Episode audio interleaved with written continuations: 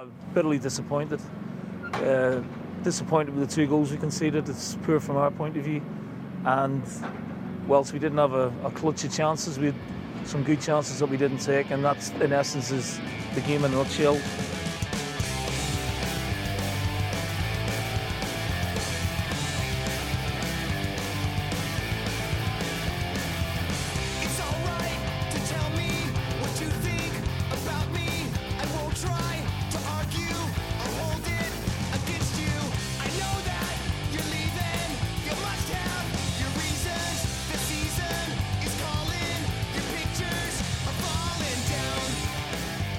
Yes, you're listening to episode number eighty-six of the Grand Old Podcast. eighty-five episodes have gone before, guys. We've done happy ones, we've done euphoric ones, we've even done the odd emotional one.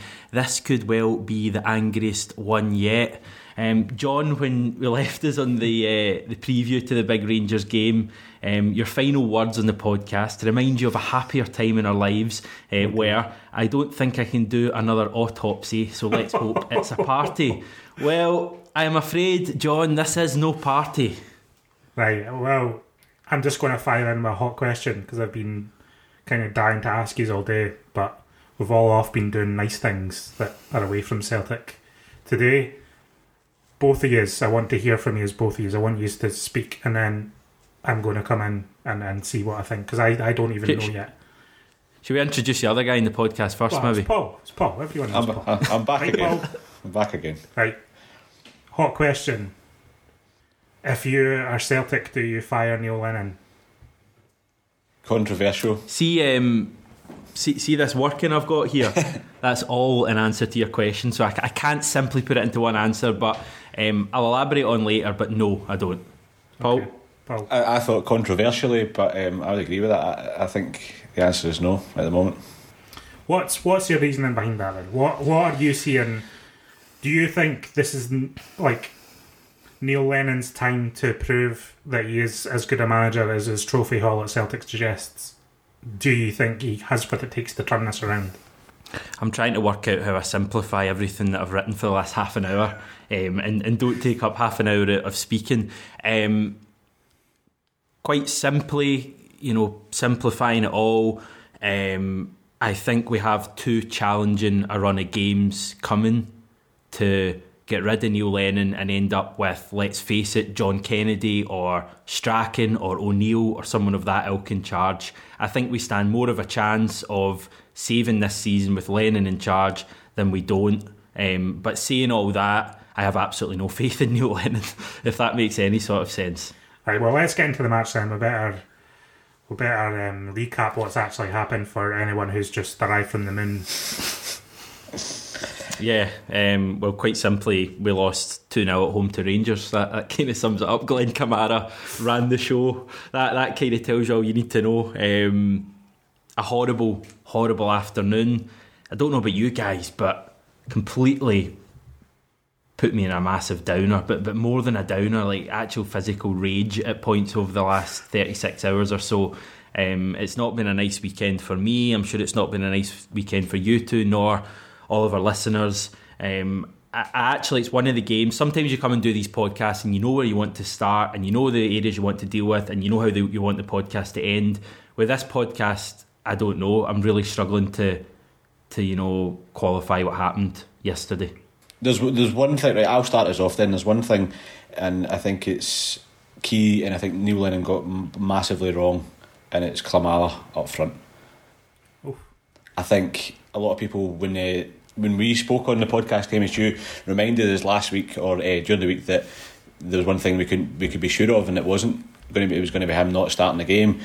That obviously got proven wrong, but I think the way that we described it and the, our arguments that we put forward um, were were were right and were proven right. Like, what did he do during the game? I don't remember any real input from him.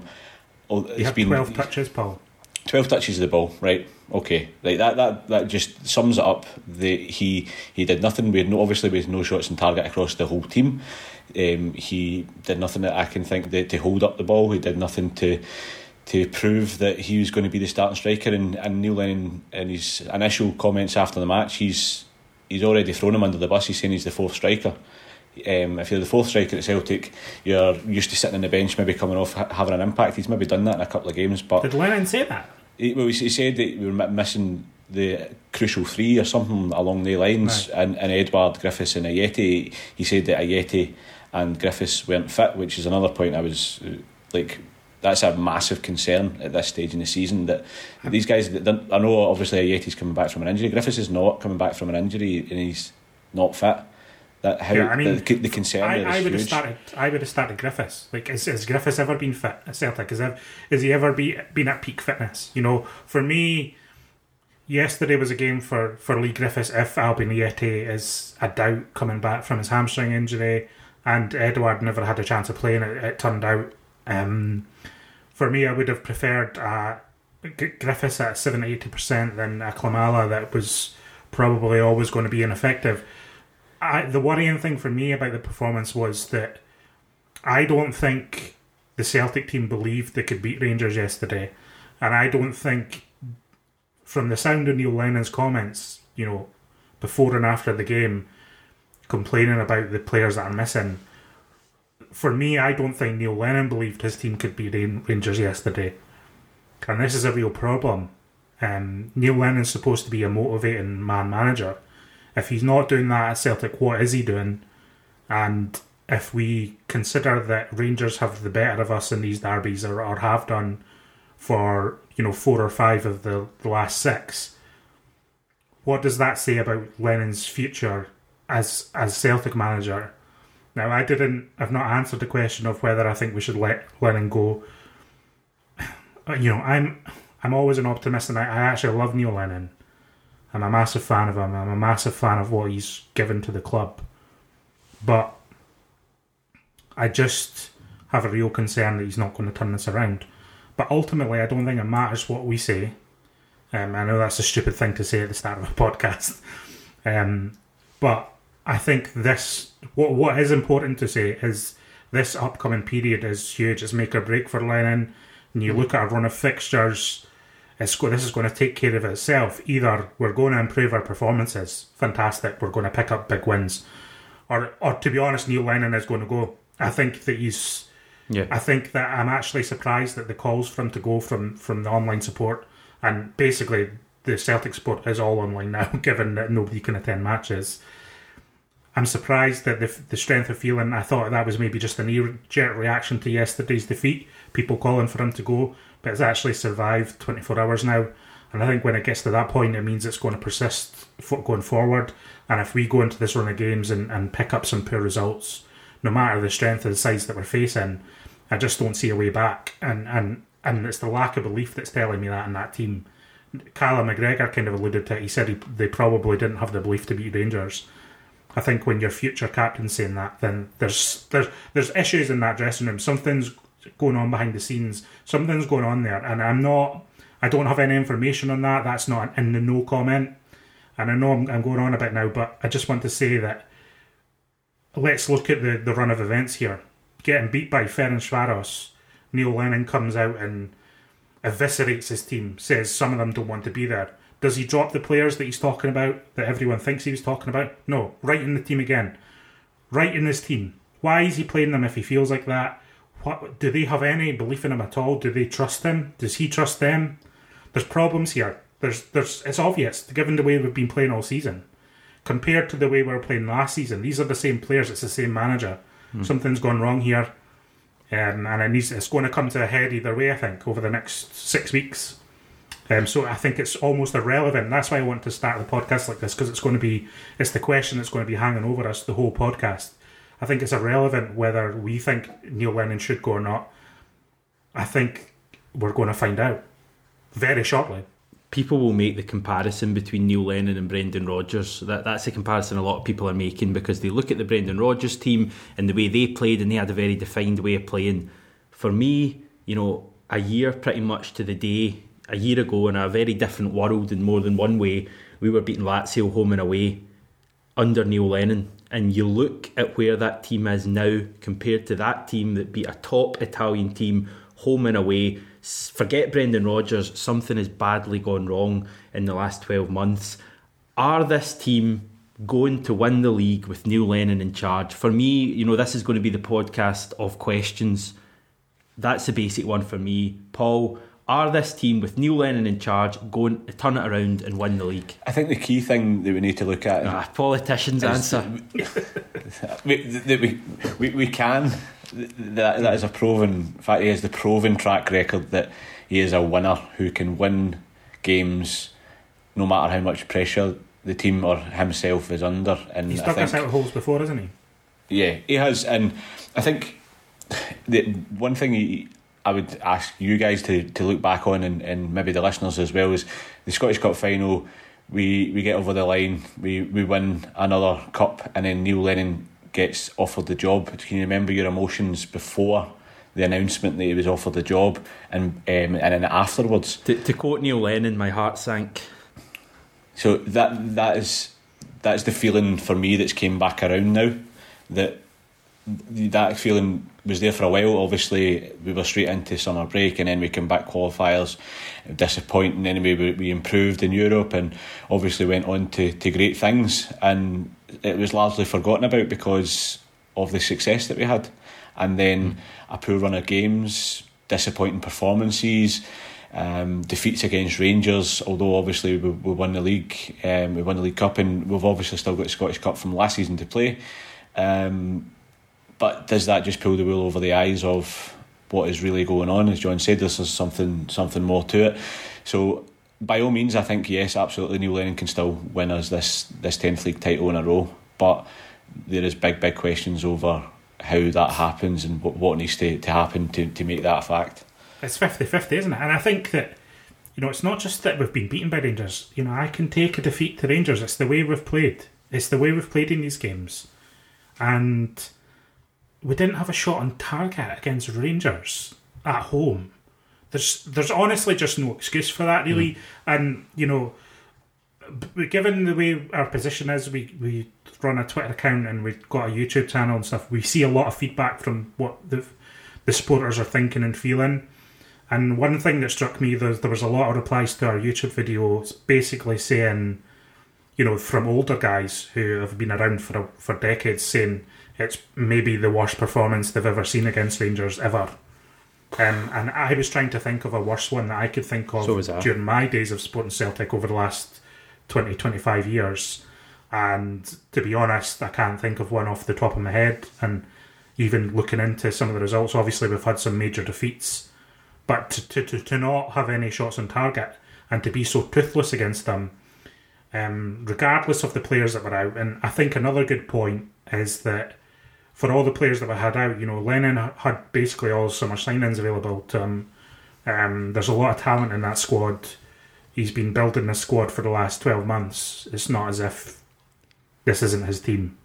Um, if we can't cope with four or five players being out and not even be competitive against Rangers, then that point again that points to a bigger problem for, for all the excuses that are made, and and if they're valid, if you think they're valid excuses, that's fine, but even the best excuses I don't think legislate for, for what we've seen yesterday. I must admit the, the thought of whether that was the, the poorest performance I've ever seen against Rangers crossed my mind. Certainly at Celtic Park it is, um, and I've seen us lose, you know, four one, three one. Um, at Ibrox we've had a few that have probably been as bad, one of them under Neil Lennon not so long ago, the, the two nil defeat we had, and when the, but that was when the league had already been won, so he kind of had that to fall back on. For me, Saturday was like the performances we put into against them under Rodgers when they had like Pedro Caixinha in charge. I remember a game, I think it was the first one of the season, maybe three years ago at Ibrox when we won two nil, Rogic and Griffiths scored, and we didn't even play that well. We played well within ourselves and we won easily. Rangers played well within themselves on Saturday and won easily. That is the most concerning thing for me, that that was a Pedro Caixinha against Brendan Rodgers performance from us yesterday. Rangers, I don't want to use the phrase they didn't break sweat, but Rangers must have... I, I was chatting to... I do have Rangers pals. I was chatting to one of them and he says they've played much better this season against other Scottish teams. He said that was just for them an average performance and it was about as easy a win they've had. They're coming to Celtic Park. Glenn Kamara is taking the piss out of our midfield, guys. Like, where do we draw the line? Right, hold, hold on though, because I think also another thing that's kind of bugged me in the aftermath of all this is that the lack of recognition that Rangers have been building towards us for three years and actually have a very organised setup with a good coaching team in place with Michael Beale behind Steven Gerrard and, and the, rest, the rest of that Liverpool lot. Um, they're a cohesive coaching unit, and I, I don't think we are at all. Like, who's who's Gavin Strachan? Who brought him into the club? Like, I'm not sla- I'm not singling Gavin Strachan out. I'd, like, I'm not I'm not privy to any information. But is he Lennon's man? Is he John Kennedy's man? Is he Peter Lowell's man? Who who who's does Lennon have a coaching team in place he, he wants to work with and likes working with? Does we know Steven Gerrard does?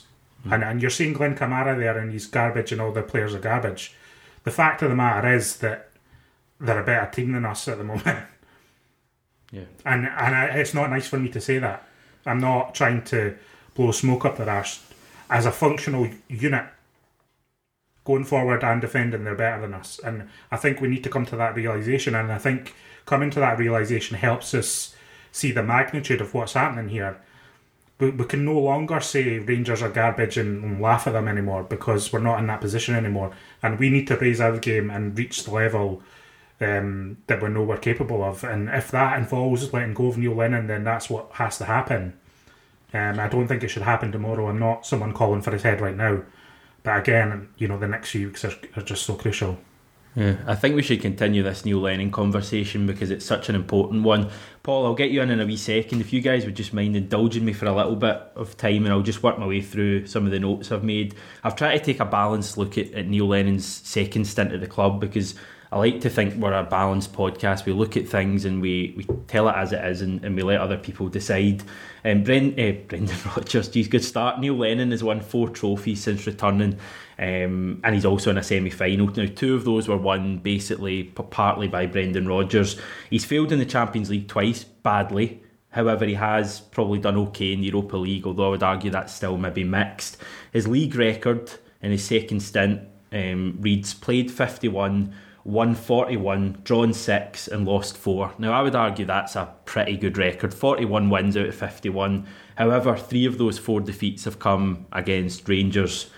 In terms of big games, so derbies, games at Hampden, uh, Europa League, Champions League qualifiers, Rangers, he's played six, he's won three of those and he's lost three.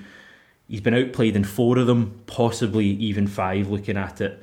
Champions League, Europa League games, he's got Cluj, Copenhagen and Ferencváros as really bad black marks, strikes, whatever you want to refer to them as. Um, however, as I say, he has had some good results against Lazio. If we bring it to this season, fourteen games we've played this season in all competitions. I've categorised them into good, average and awful. I think five of the performances have been good. Hamilton, K R Reykjavik, Motherwell, Ross County, um... and Hibs. I think we've been okay in three games, St Mirren, Livingston and Sarajevo, and I think we've been awful in six of the games, Kelly, Dundee United, Ferencváros, Riga, St Johnstone and yesterday. Now, we've been awful in six out of fourteen games, and three of them are in our last five fixtures.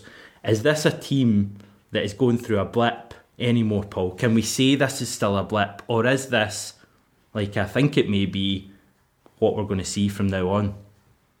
Let, let me play devil's advocate then and take your arguments and, and turn them round. So the Rangers team that we're seeing playing really well, and the Rangers team that have, that have beat us um, in four of Lennon's losses um, three times have not won any trophies, and they still don't have that.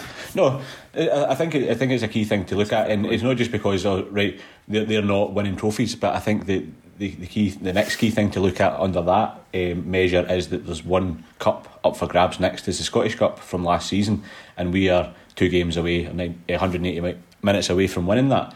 Rangers don't have a chance of winning that. That is a, a mental thing that we could use against them. It's a mental ladder that Neil Lennon could climb and give them that. So you, you look at that as a positive. Um, yeah, that's a good point. You look at the The three the three losses against Rangers, but you, you, you take out them, you've one loss against another team. That is um, Livingston.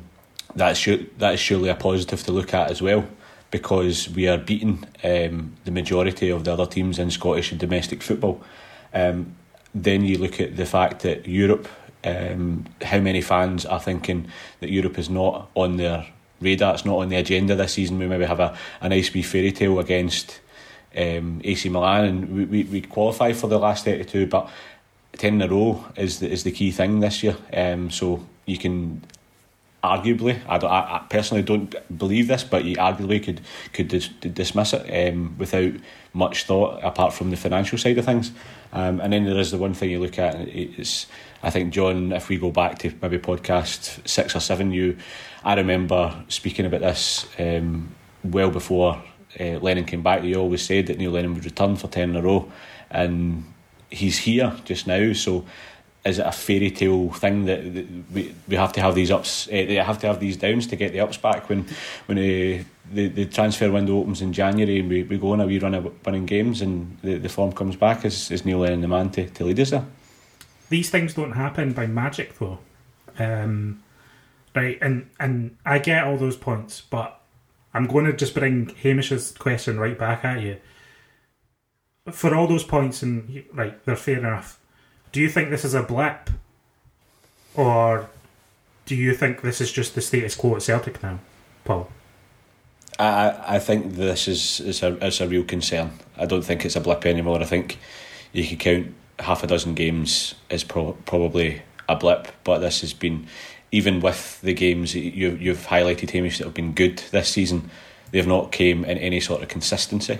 They have been dotted about, where we, we've seen you go back to the first game of the season and you wait three or four weeks before you get another decent league yeah. performance. It's it's not as if we're getting, we're getting any, any sort of run, any sort of um, good fashion of scoring goals. I know we've scored a couple of goals in, in some of these games, the Ross County game and the Hamilton game, but we're not firing on all cylinders. Our strikers aren't scoring goals. I know Ajeti had a good start. Edouard's been poor. We've not got strikers fit. It's just, it's there's something drastically wrong Um, from all angles, I think, the, the way just now it's there's, there's we can't. I don't think you can pa- pass this off as a, as a bad run of form anymore.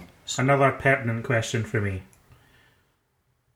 is this irrelevant? Because I know I'm talking about irrelevance a lot tonight. I'm not trying to make myself sound like a fool. Is the whole discussion irrelevant because the club are never going to bring in a replacement with ambition?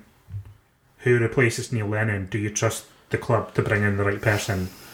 Was bringing in Brendan Rodgers a stroke of good fortune, given his familial or supposed familial connections with the club? Is it is it pointless to discuss sacking Neil Lennon because we're going to end up with John Kennedy? We're not going to bring in a manager of quality who can. Re- what what needs to happen here is we need we need to raise standards at the club. We need this mentality, this Premier League mentality, back at the club that Brendan Rodgers undoubtedly brought to the club, and it seems to have walked out the door with them, and that's not acceptable in my opinion. I'm not laying that at the feet of Neil Lennon. He is who he is.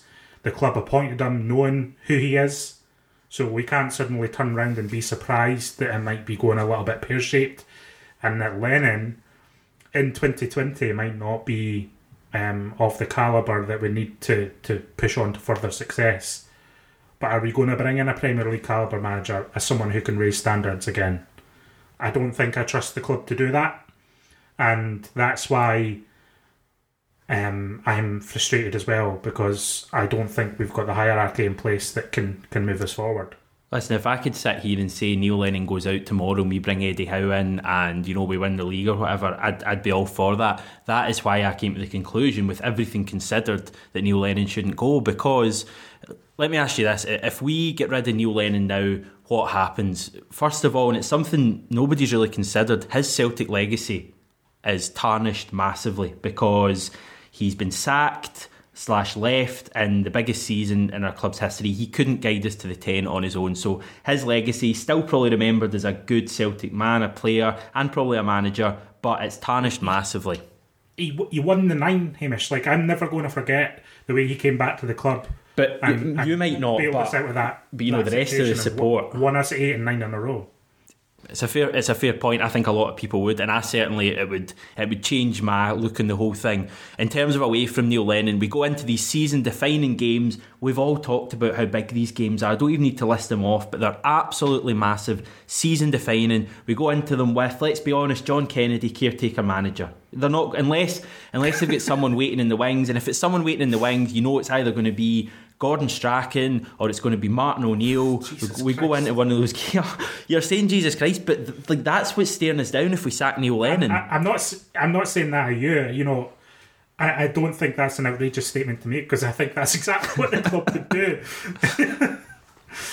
um, oh. So, so, so one these that... massive. Sorry, Paul. These, these massive games. Um, we go into them, and for me, if we go in with John Kennedy and this current group of players, we lose three or four of them, and for me, our season is ruined. We say goodbye to ten in a row. We're out the Europa League. We probably lose at Hampden against Aberdeen, which I don't even really care about anymore, to be honest. With it, I think with Neil Lennon in charge, as crazy as this sounds, we have a small chance that he gets it right and we get out of this. I think if we get rid of him, um, I know you get manager bounces and all that, but I, I just don't see it going into those fixtures. Paul?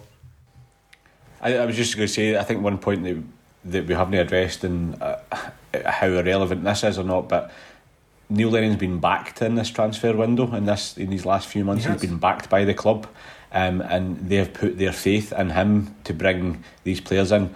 How obviously it's very different sitting here watching after one defeat against Rangers and the fact that they'll be weighing it up on the business side of things for the months and years to come. They're not going to judge this on one day, like what they're not going to judge Laxalt on one game, like they're not going to judge like a Klimala on half a dozen games. They, they they're only going to judge these players on, on what they will bring. And Neil Lennon, I imagine, has said to them, "This is this is a team that I want to build." He's got a lot of his target men. If we let him go now, another manager comes in or a caretaker comes in and doesn't fancy these players, then then what what do we do? Um, for the next two months, we've got it's a long time till January. Uh, there's a lot, a lot of games in December, so it's it's a it's a big it's a big question that the board need to answer. And I, I think it's probably a moot point because I think we all know that the the, the chances of the board saying bye bye to Neil Lennon are relatively slim unless we go on a on a on a run of losing all three of these important European games and and dropping points at Aberdeen and getting knocked out of the Scottish Cup. Then. then they might decide that, that drastic action is taken, but I think the panic will not be there yet for from them. Um, I think the the noise from the support on social media will be will be blurred out by the track record um, and the the acumen that he holds, rightly or wrongly, for, for what he's done so far. John, are we in the position now where we're trying to win the league in spite of defeats against Rangers, and, and is that a possibility? Can this team lose their other three derbies against Rangers and still win the league, and is that a possibility of, of where we are at the moment? Um, God, that's a good question. um, I come up with them every kind of six months or so. I think that I don't think we can win the league if we, if we don't figure out a way to beat Rangers. Um, that's my gut feeling on it. You know, I'm not not going to say that's impossible, you know, but I think that we need to figure out how to beat this Rangers team, and I'm just worried that Neil Lennon thought this three five two was the way to do it, and you know, that was speculation in January when everyone went away to Dubai and they came back with a few new formation off the back of a defeat to Rangers, and everyone was waiting for them to unleash it um, against them at Ibrox before the curtailment of the season. And my worry is now that we're back to, well, I think we are back to the drawing board. I think it's quite apparent. I think that whatever lineup we had yesterday, whatever shape or um, supposed tactics, and I've seen a lot of people saying that they didn't see any tactics, I think it's clear that there's a new approach needed. And if we do have ambitions to, to win the league this season, I think we need to figure that out. And I think we do need to. I think we need to win the next derby. I honestly can't see Rangers dropping that many points. I know Paul might disagree with that. Um, based on the, the fact that they've they've dropped more points than us going into the derby, than, um, but I just think that that win yesterday is a big thing for them, and I think that, you know, they I don't think they dropped any points after European games last year mm. uh, until the knockout stage. I think after their group games last season, I don't. I'm, I think I'm right in saying they didn't drop any points, so I'm not even falling back on that. This is a good Rangers team at Scottish Premiership level and Europa League level, and I think for anyone who wants to, to say otherwise is is sadly mistaken. They've also had, you know, their tough run of fixtures just out of the way there. They've been to Easter Road. They've also been to Pittodrie at the start of the season. They've been to Fir Park. They've now been to Celtic Park. We've not been to, to any of those venues, I don't think, but we will in the next six or seven weeks. Uh, Paul, you're always the the optimist. We love you for it. Give us the give give us reasons for a bit of hope. Uh, the, the fact that we're only a point behind if we win our game in hand. The fact that, you know, we could turn it round and get that winning momentum. I wish I could. Um, oh. Jesus! Oh no! Oh. Right, everyone, we're screwed. Stop the podcast. Oh, Paul's lost faith. Um, That's it. That's we're not doing any more podcasts. Jeez, oh. No, th- there's of course there's there's going to be now. Now I would say before yesterday I said that the, the pressure was on Rangers rather than the pressure was on us um, because of various circumstances going into the game. That we're the league champions. They they should be the ones that are putting. Uh, having to win the games, and, and they did that. They answered pretty much every question that was asked of them against us. Now they have to do that against other sides, and although John will say that they're, they're a better team, and I, I completely agree with, with the, the sentiment that they're a better team and they can win matches, there's still the question of pressure when it comes to them. When when teams change up um, their tactics against them, you've seen the Hibs team playing, pressing against them and mm. getting the result. Other teams can do that. There are teams in this league that can give Celtic and Rangers a decent run. Um, and we've seen we've seen it against us. Obviously, we've we've not been performing brilliantly, and we've seen teams take the game to us and and cause us issues. And I think that will happen this season. I think the more pressure that gets on Rangers, then that's when the questions have to be answered. And, and although we're directly after a two nil win for Rangers against us, it's hard to say, right, we need to wait four weeks down the line and say, right, have they answered more questions? The thing that, that worries me is that they now have that buffer of being able to go seven points clear. Um, I think they, they played before us at the weekend, so the pressure will be on us now um, if they manage to do that. But then you can imagine during the week, just throw away the European results, you go to the weekend, Rangers draw their game, and we go, we're going into that game knowing that we, we claw back the two points that, that we, I think we, they do play after us. So yeah, I think they play after us. If they play after us, right, but I think I think my, my counter to this, Paul, and I understand what you're saying about the pressure and they haven't won a trophy. Did you not think though, one of the disconcerting aspects of yesterday's performance was how emotionless Rangers were. Um, I think what's really got the better of them in recent seasons has been this boom-bust cycle where they get very excited about their chances, go quite over the top about how yeah. they're feeling, and then when they defeat, it's just like a complete, you know, apocalypse. Um, I think this season, I think that, I think, and I, I feel like I'm I'm praising Rangers too much. I'm not trying to do it deliberately, and I'm not trying to wind anyone up. But I feel like Gerrard's learned learned from that. No, I know. I, think I know that, exactly what you mean. And I, that was a point I was going to raise because even though, even on social media there was the usual the gloating and the oh we've just turned Celtic over in their own backyard, but there wasn't that we've just yeah. won the league mentality that, that maybe December's game had that with the the Gerrard shouting at the camera and all that kind of patter. They they have they have um, mellowed it down. It's just a very professional performance on yeah. Saturday. I thought they're, they're, they're, I mean, I don't know if you guys are referring to just the team or their fans as well, but certainly from the, the Rangers fans I've spoken to, and I've only spoken to two, but they have both said to me we've won nothing yet. And a year ago they'd be saying we're going to win the league. Like it seems as if the whole place just realises that they've still got a way to go. But they let's make no bones about it. They're in the driving seat here, and, and everyone knows it. And I am massively, massively concerned, so concerned. Um, it's all I've thought about for the last thirty-six hours since the game. Um, I know we've won nine in a row, but for me, if we don't win the league this year, we've, for me, the way I look at it, the last decade's been wasted, and I, I can't help. That's the way I look no, at no, it, no, and, and no, I am no. I am absolutely terrified. Um I'm terrified that in the tenth season, the season that I and every other Celtic fan has wanted us to win the league more than any other in previous history, we're going to go up in smoke. I think it, there's a genuine chance here that, that we win two of our next seven or eight games. I understand why you feel like that with the, the decade pattern, but it's it's not it's no it's no true, and I, I think that I, no one can take the nine in a row away from us. I think the I understand the pressure of ten in a row, but I understand everyone will be bitterly disappointed. But you, and unfortunately, this is this is football. This is this is what happens. We have no right to ten in a row. We have no divine right to it. Um, and and that's just the way that competitive sport works. It doesn't, for me, it doesn't take away the good memories of, of the last decade.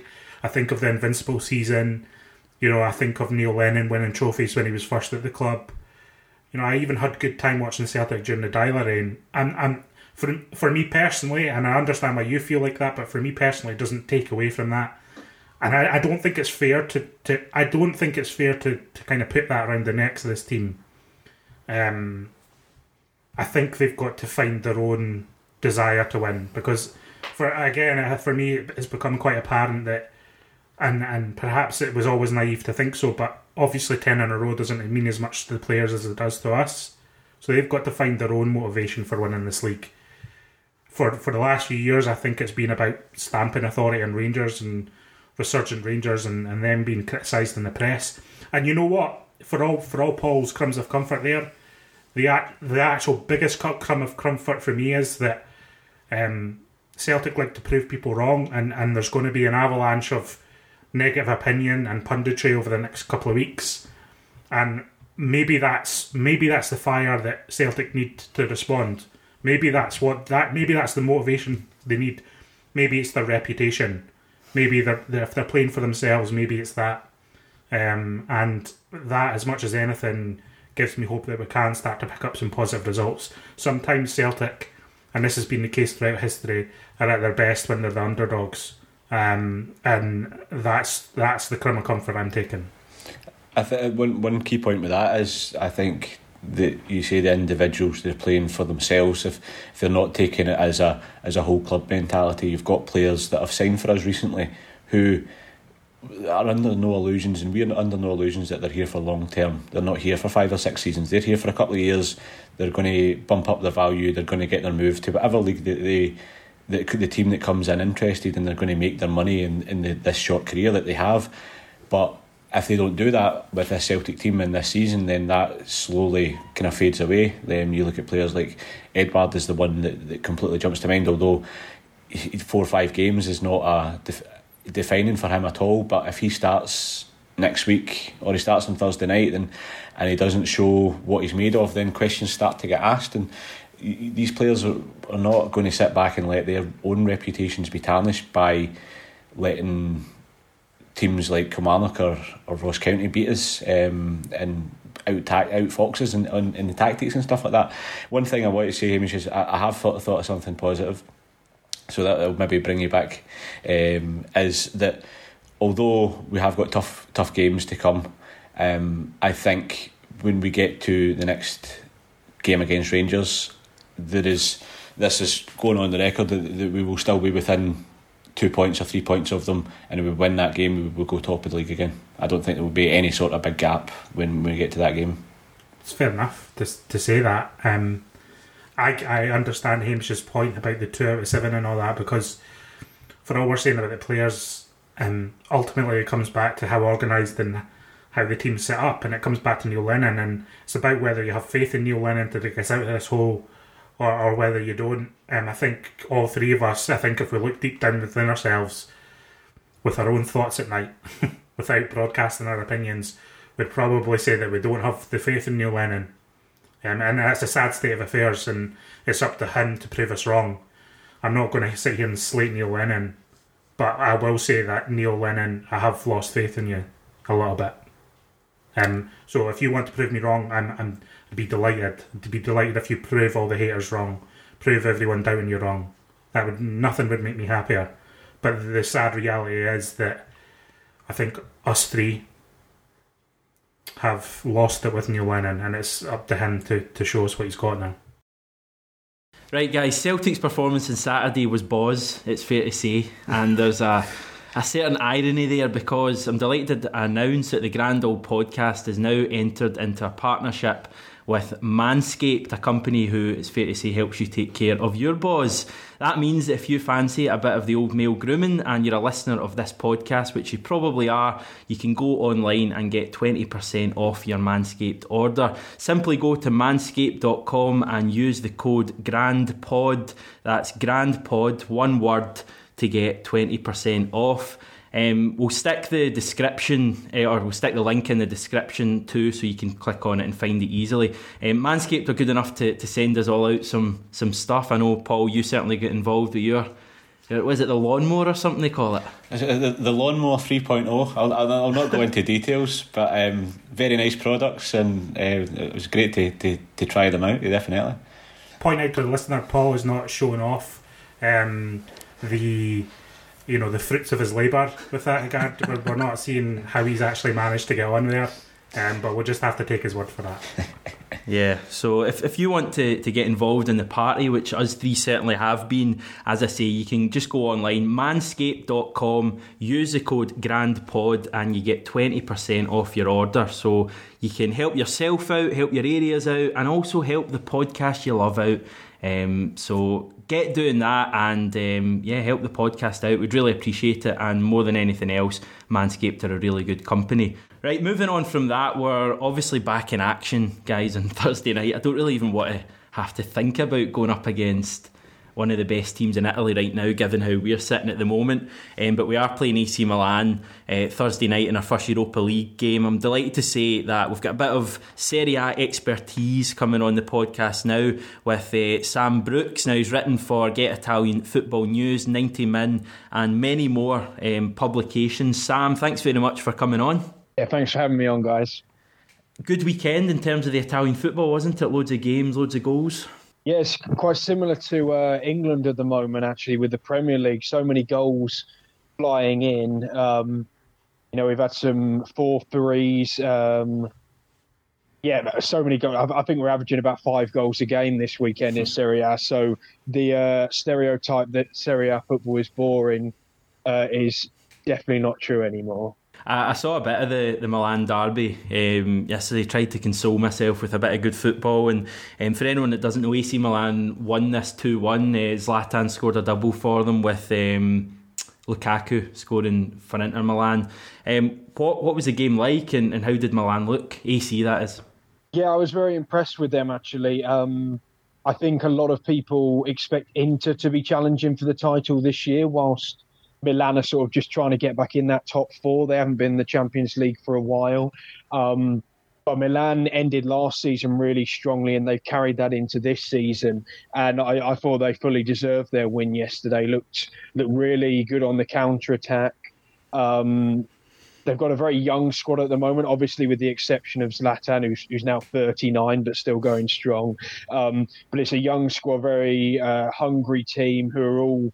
They've been building throughout the year, actually. They've only lost a couple of times in the whole of twenty twenty. And, um, yeah, I was really impressed with them yesterday, because uh, that was their first big test of the season. They'd had quite a kind fixture list before then, but uh, they really stood up well yesterday and, and deserved the three points. One question I, I have, Sam, is my thought, you know, and I, I recognise Zlatan's, you know, a, a fantastic player and their main man. Is there a chance that he doesn't play on Thursday? Because I think Milan have Roma next Monday night. Is there a chance that they kind of rest Zlatan for the Europa League and just keep him from Serie A? I think that there is a possibility with that, yeah. Obviously, you do have to be careful, because although he is a bit of a freak of nature, he is still thirty-nine. Um, and so, yeah, the game against Roma is on the Monday, so that does give him an extra day. You know, if it was Sunday, I think there would be a very good chance he was rested. With it being Monday, perhaps he does play. Um, and he's just so important to to that side, uh, not not just for on the pitch, but I think the sort of mentality that he has brought um, has really lifted the team um, since the turn of the year. Uh, but yeah, you're right. There is a chance that he will be that he will be rotated on Thursday.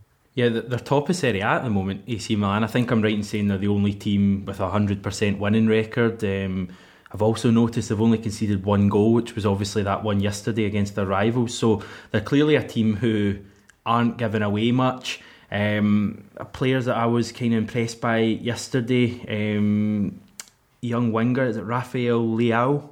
Um, he looks uh-huh, like a, yep. a really good player, the, the kind of player that would typically hurt Celtic on a European night. Yeah, I think um, Rafael Leão is an interesting one. He's been there just over a season.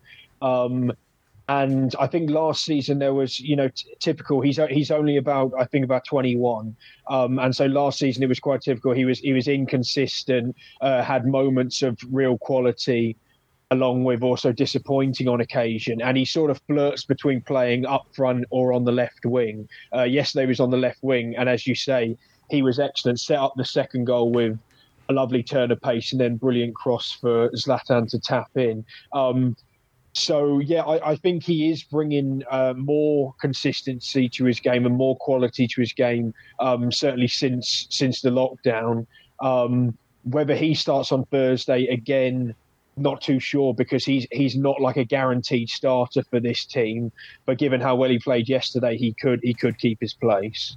Just another couple of players I wanted to get your, your thoughts on. Some listeners, maybe slightly older listeners than myself, will maybe want to know about Daniel Maldini, who is son of Italian legend Paolo, and also Sandro Tonali, who is very much seen as, um, and, and tell me if I'm incorrect here, but is very much seen as being the kind of future Andrea Pirlo. Um, and I, I, I know that he started at the same club as Pirlo, Brescia, so um, a couple of players there maybe to watch as well. Yeah, I, I think with Maldini, it's very early days. Um, obviously, his dad is arguably the greatest player to ever play for Milan, or certainly in the argument. Um, so with that, Daniel's a completely different player. Maldini obviously was a left back or a centre back. Um, uh, Daniele Maldini is more of an attacking midfielder slash winger. So um, he's only really played a few times for the first team, given the um, given the other options they have in his positions at the moment. It's going to be hard for him to force his way in as like an eighteen slash nineteen year old kid that he is at the moment. So with with him, it will be more patient. And I, I don't think Celtic will have to worry about him on Thursday. Um, with regards to Sandro Tonali, I think he probably will play on Thursday. Um, it's been interesting with him. He, as you say, was at Brescia last year. Brescia got relegated, but he was by far their best player. Um, He's a player that's actually been on uh, the radar for a few years now, despite only being, I, I think he's still only nineteen, maybe just turned twenty. Uh, but really, he was like a sixteen-year-old wonder kid. Um, he's come to Milan. However, he hasn't actually started for Milan that much so far this season, because they've been playing a um, a double pivot in midfield of Ismail Benacer, who is one of the best central midfielders in Serie A right now. He's, he's very impressive and was linked with P S G this summer, actually. And then Franck Kessié, who uh, was really good yesterday, um, Ivorian midfielder who's who's been at Milan for a few years now and has failed to impress for much of that time, but has really formed a very strong relationship with Benacer. Um, but I think that Tonali uh, will get opportunities. He was like their marquee signing this summer, so they're not just going to let him stay on the bench forever. And I think Europa League will be a great chance for him to play. As for the links with Pirlo, um, I think a lot of that is to do with their haircut, to be honest. They both have both have quite a similar, you know, sort of lovely mop of hair, shall we say. Um, in terms of their style of play, both very good uh, pass to the ball. I feel that Tonali has a bit more bite and slightly less grace to his game. He can really push forward, whilst Pirlo was more of a, well, I think his, his nickname was sort of the pendulum. He would sort of conduct the game, playing passes out to the wings and whatnot. So I don't think they're too similar in their style of play, but haircut-wise, spot on. Any weaknesses, Sam, in Milan? Um, yeah, there's always weaknesses in sides, although Milan are playing very well. Um, I think fullback-wise, the fullbacks are very good going forwards. Um, they've got Davide Calabria, who's who's the right-back, um, another young player who's who's had a good start to the season, and Teo Hernandez, who is seen as um, one of the best left-backs in Serie A, right up there at the moment. Uh, he came from Real Madrid last summer. Um, but there are still question marks about them defensively, so perhaps if Celtic can get Um, The ball's out to the ball out to the wings quickly and try and hurt Milan on the counter attack. Um, that that could be a, a possible um, positive for Celtic. Sam, is there a... Oh, you... Sorry. I was just going to jump in. Is is there a feeling among the fans that um, that they want to get back to being a one of the, the European powerhouse that they're they're known to be from previous years, or is it a case of building on the, the results from kind of July um, and starting obviously the start to this league season? Um, is there a are they swaying one way or the other? Are they focused on Serie A? Are they are they wanting a good run in Europe? I think with Milan, um, obviously they're a huge club, and um, it's a club that have always challenged for silverware. Um, that is until the you know they, they last won Serie A in twenty eleven. Since then, haven't come close at all, and they haven't been in the Champions League for a while. Um, despite their good start to the season, I do think this year is more focused on getting back in that top four. Um, I don't think they probably will challenge for the title, although I may eat my words. You, you never know, particularly with no crowds involved. Some teams have really suited that. Um, But yeah, so realistically, I think their their chances for silverware are the Europa League and the Coppa Italia. Um, Europa League's a hell of a long competition. You have to play about forty-seven games to win it. um, but um, I think, yeah, you know, at the start of the season, I, I haven't, I, I'm not sure what the odds are, but they should be in the top half a dozen sides to win it. So once you do get through that group stage, then. Uh, particularly if the second half of the season is going to be one-legged knockout ties, as we saw last year, maybe maybe you fancy it a bit more then. So, yeah, I, I think Milan, um, the Europa League is a good chance for them to try and get back amongst the silverware. Hmm, very interesting. Um, kind of final question. Obviously, Celtic have recent history with, with Serie A opposition. We we played Lazio last season. We, we beat Lazio twice. How do you think Celtic will be viewed as, as opposition um, from a Milan or even an Italian point of view? Yeah, I think um, you know Celtic are struggling a bit at the moment. I'm, I'm sure that that's been touched on, but um, you know Cel- Celtic are are, are are are a big club still, and and they they do have um, they've had some very famous nights in. Uh, the, in the Champions League and the Europa League, you know, going back to the mid two thousands, they did pull off a shock against Milan, I remember. Um, so it, I don't think it would be a huge surprise if they did shock Milan. I think Milan will treat them with respect. And looking at the teams that Milan put out during the qualifying round, you know, um, as good as they've been in the league, mm. they actually nearly didn't make it through. They had that ridiculous penalty shootout against Rio Ave um, a couple of weeks ago. So I think they'll treat them with respect, and I expect maybe three or four changes from the weekend, but not wholesale changes. Um, and and yeah, I, I expect it. I expect it to be a good a good game um, with, with Milan. Fully focused on going for the win against against the team that, that could cause them problems. Fantastic, Sam. Um, the last kind of expert we had on the podcast was prior to when we played Ferencváros, and our very own Paul Fisher famously butchered the Hungarian side's name, so I'm going to give him a shot at redemption. Paul, who are our opposition on Thursday night, and how do you pronounce it? I, th- I think I speak for everyone saying A C Milan. Dear. Sam, absolutely brilliant. Great to have you on. Really appreciate it. And um, we'll maybe speak to you later on in the Europa League group stage as well. Right, thanks for having me on, guys. So a big thanks to, to Sam for joining us there. Um, really good analysis there, I thought. Good to get an insight into A C Milan. Guys, um, just finish off the pod. How are we feeling about this one, Paul? Any chance of a, a major... Is it a major European scalp beating A C Milan anymore? I, th- I think it is in, in, in name... Anyway, the A C Milan are still a big side. You maybe say there's there's comparisons with us now. That, that kind of Europa League is their level. The last time they were in it was a couple of years ago, and I think they didn't get through the groups. So, um, are, are they any better than than the teams that we've played over the last few years in the Europa League? Probably not. Are we playing well? No. Is there there's not the, the famous home advantage with the, the fans and stuff like that. So. Um, and that side of things I probably feel the worst in terms of getting three points. If you ask me now if I'd be happy with a draw, I'd probably say yes, but main thing I always want to see is a reaction from the players and, and some sort of performance that, that shows some belief that we can get back to winning ways and, and performing well. So I'm hopeful that we can do that and maybe get a few of the players, but we'll obviously get Christie back and, and Edouard, and we'll maybe have a striker that's fit to play. So we'll, we'll see how we'll see how the team react to it. But I'm not confident that we'll get all three points. But I'm, I'm, I would, I would fancy us for, for at least a draw. Yeah, um, I, I suppose lots of fans will be saying it's it's not a big game, and, and definitely the bigger one next week is Aberdeen. Although I suppose you could argue, John, that every game at the moment's big for Neil Lennon is big, and is big for this squad, because every game that passes and every negative result that passes, the, the pressure is just going to grow further. Yeah, and I know we didn't list them off because I, I agree you don't really need to, but it's Milan, Aberdeen, Lille, Aberdeen, uh, Sparta Prague, Motherwell away. Um, it's just, it's brutal. It's a brutal run of fixtures for Neil Lennon, you know, as an individual.